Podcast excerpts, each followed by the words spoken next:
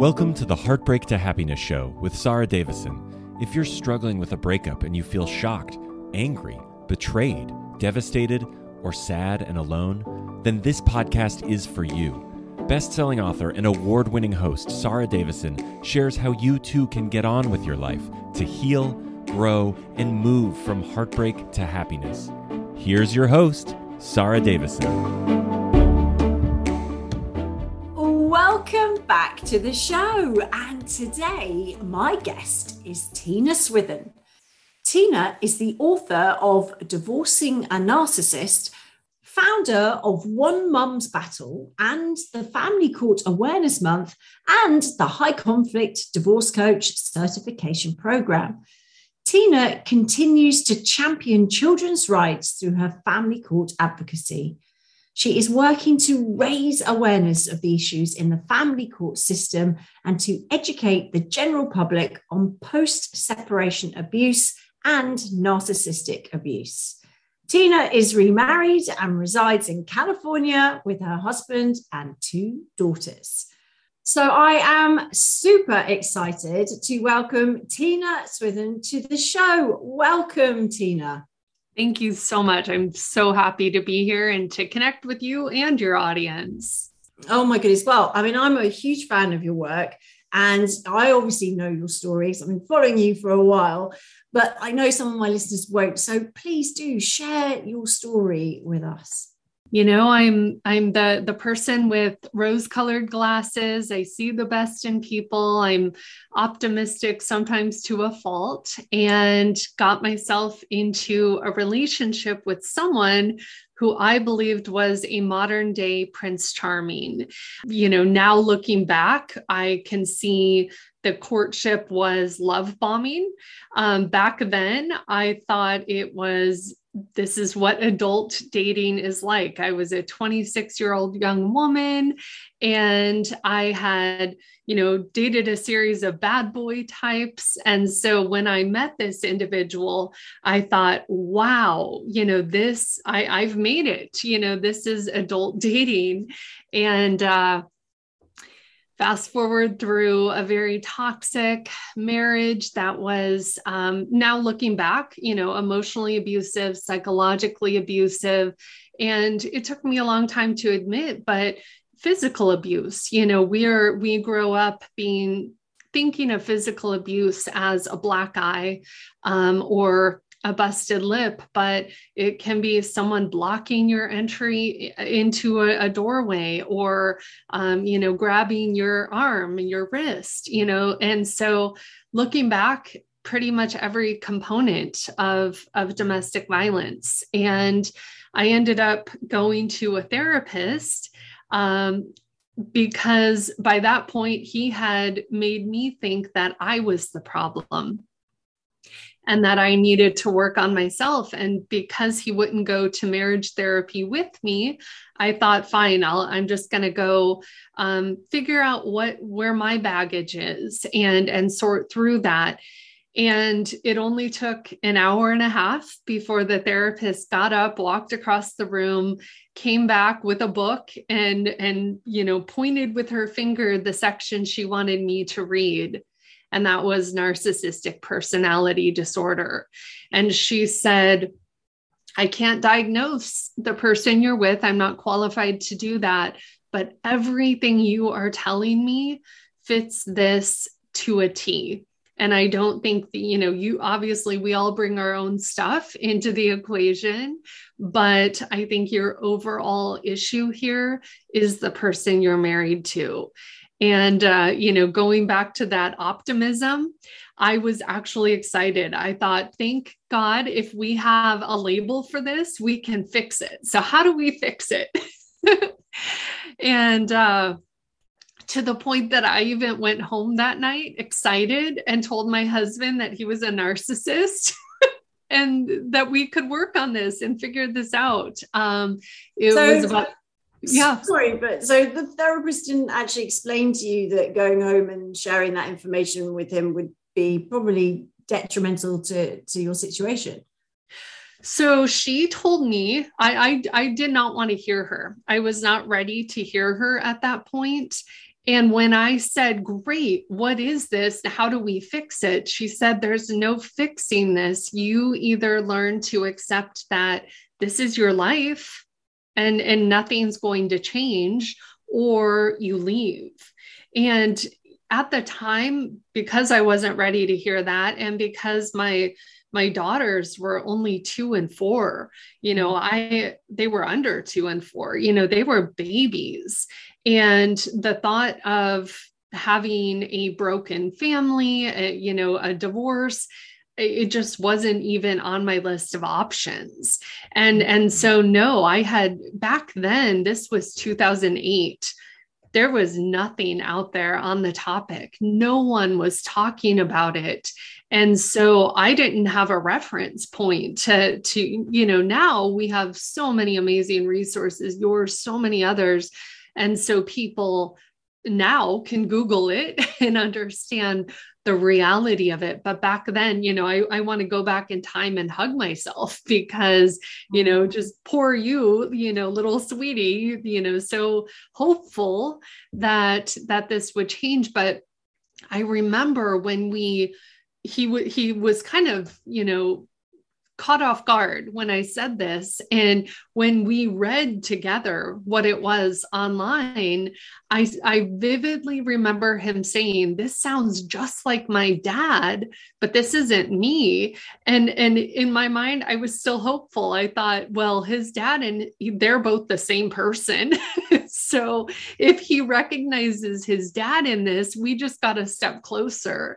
And so, you know, um, it was about six months after that um, be you know a whole nother therapist and together joint counseling before i realized we have a really big problem and it's not going to go away. And our marriage came to an end around that point. And that can be really hard. I'm sure this is really resonating with a lot of my listeners that you know, at the time, maybe you're not ready to hear it, as you said, and there's reasons why it doesn't work to hear it as well, like having your two young kids with you. I mean, that's going to be difficult, and facing life on your own and a broken home, as you call it. I mean, that all those things are going to put pressure on people not to address the issue. But eventually, it's going to get to the point, like you said, where you realize that nothing is going to improve it, nothing's going to change it. So, how did you manage to get out of the relationship, Tina? Well, that's, you know, the the second therapist that we found ourselves with, my ex-husband had insisted on a male therapist with a PhD. oh, well, that's very important. right, very important, very important. Um, and it was it took that uh, psychologist saying to him, "I want to refer you out for a psychological evaluation because I don't think the problems that we're dealing with that I'm qualified to help you with here." You know i think there's a bigger issue and that day my ex-husband called off our marriage and and accused me of manipulating the psychologist and you know it was a threat to him that someone saw behind his mask and that now I had seen behind the mask to that degree. And so he was actually the one that ended the relationship. But I will tell you when he called me after the therapy appointment and said it's over. And I had been holding on for two years, completely emotionally checked out. And it was the biggest relief of my life to hear those words because I, you know, I am somebody I will hang in till the very end. Um, and and so it took him actually calling it off. Um, you know then then that next stage becomes the family court system.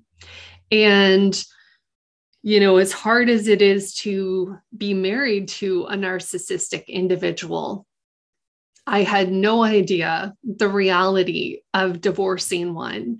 And and that's where you know my world truly turned upside down I mean, I totally get that bit. And I know a lot of my listeners will as well, because leaving is tough, leaving is hard. But I remember, and I know a lot of my clients have been told by other people, you know, well, once you're out of the abusive relationship, then, you know, you can get on with your life, you can move forward, you know, and they kind of assumed in a way that the abuse would stop.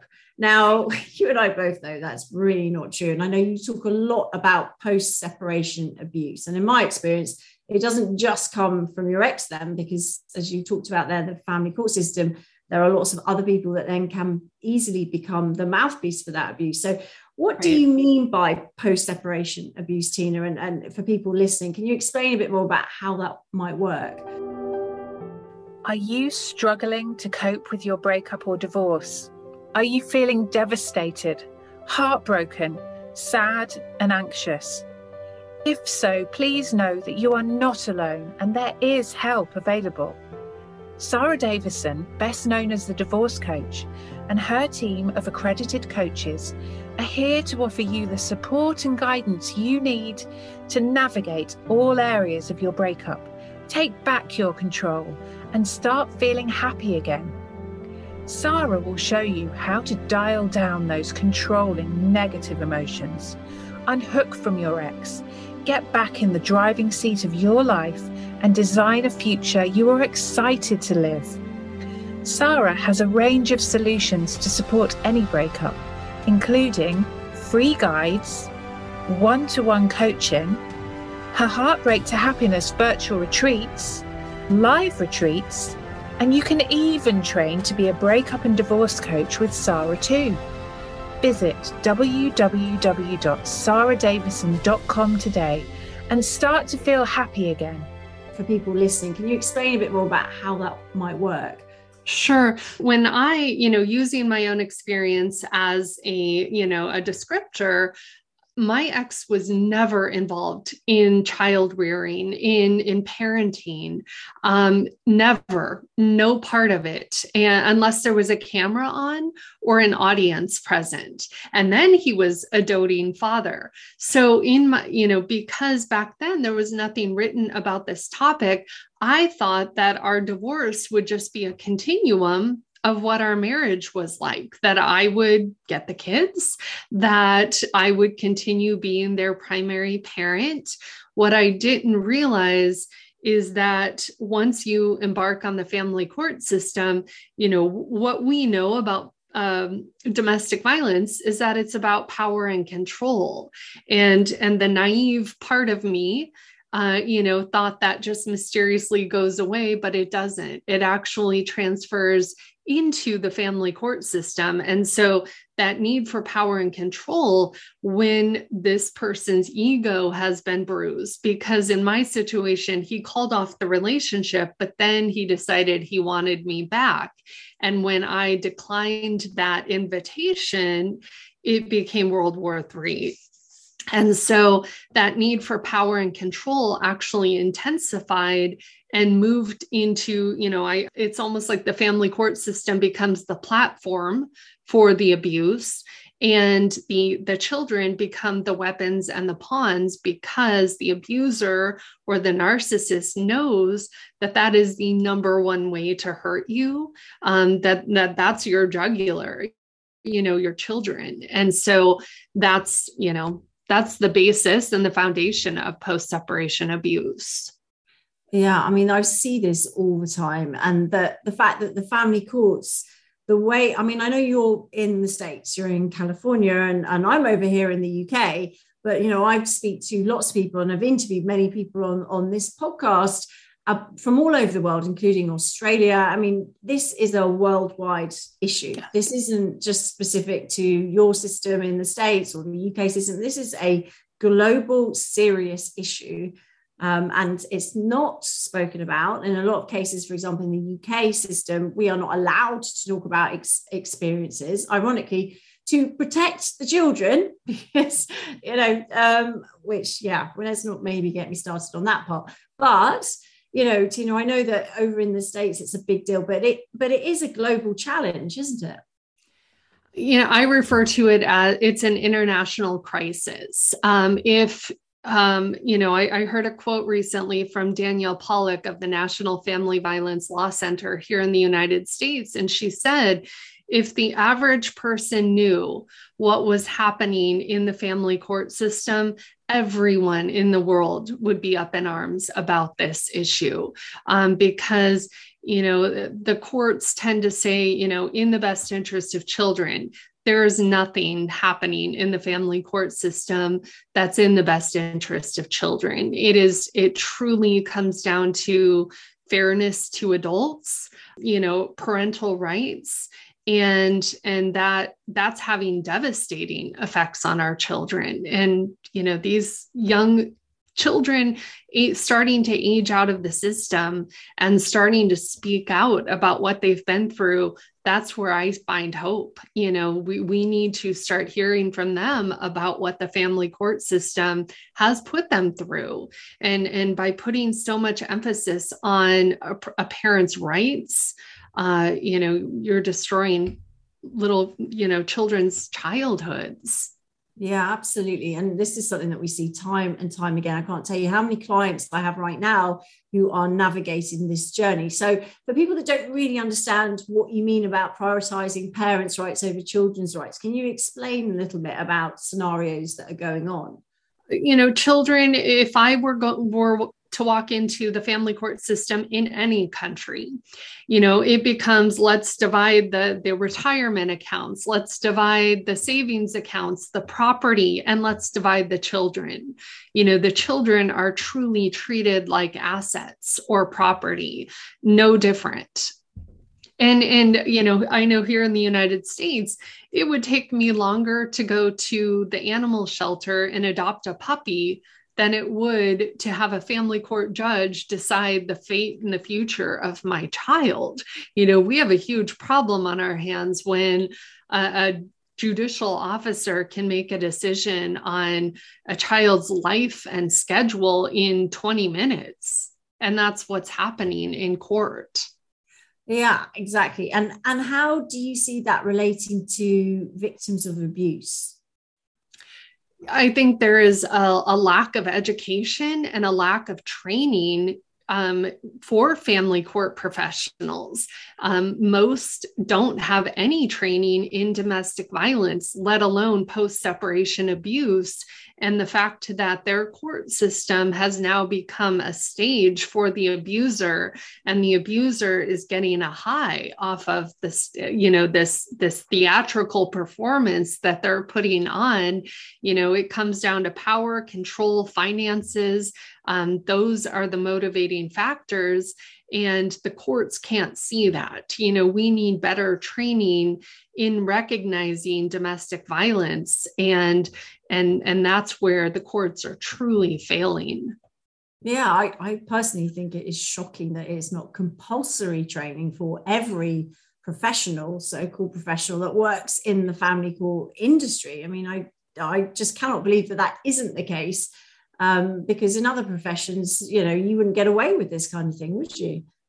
No, and and you know, it's um, I think another huge part of the problem that ties into this is there's a victim blaming mentality in family court uh, where judges are looking at survivors and saying but you married this person that it's not our problem to fix and even if they don't verbally say that they're all thinking it.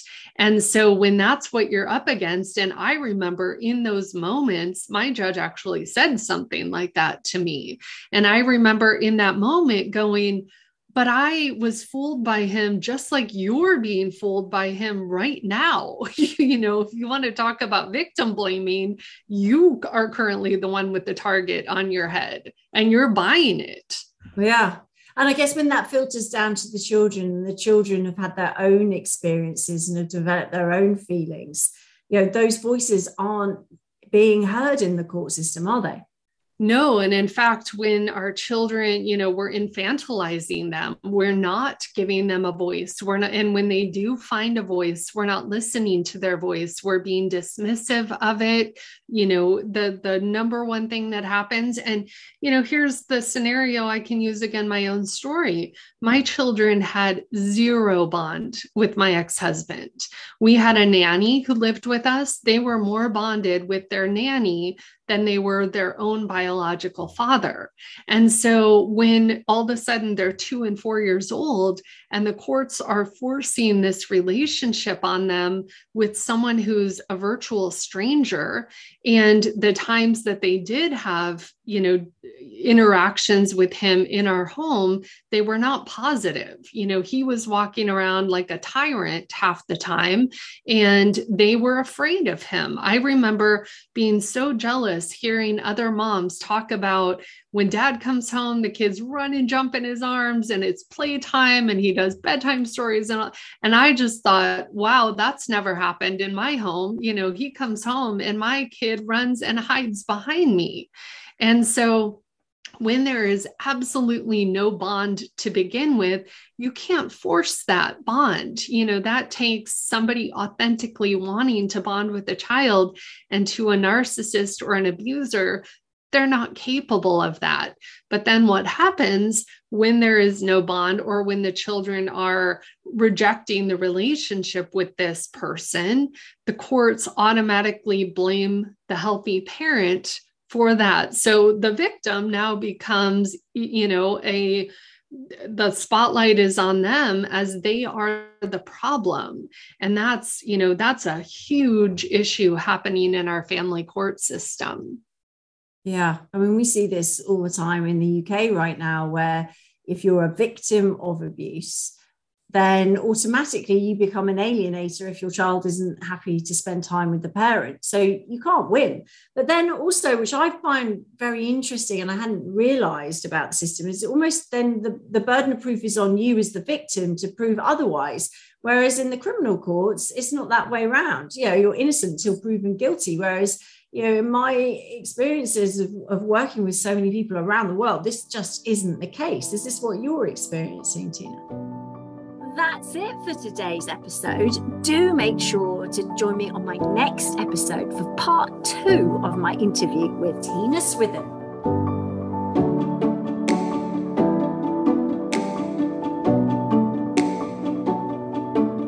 That's it for today's episode of Heartbreak to Happiness. Don't forget to subscribe and leave a review to win a free ticket to one of Sarah's virtual retreats.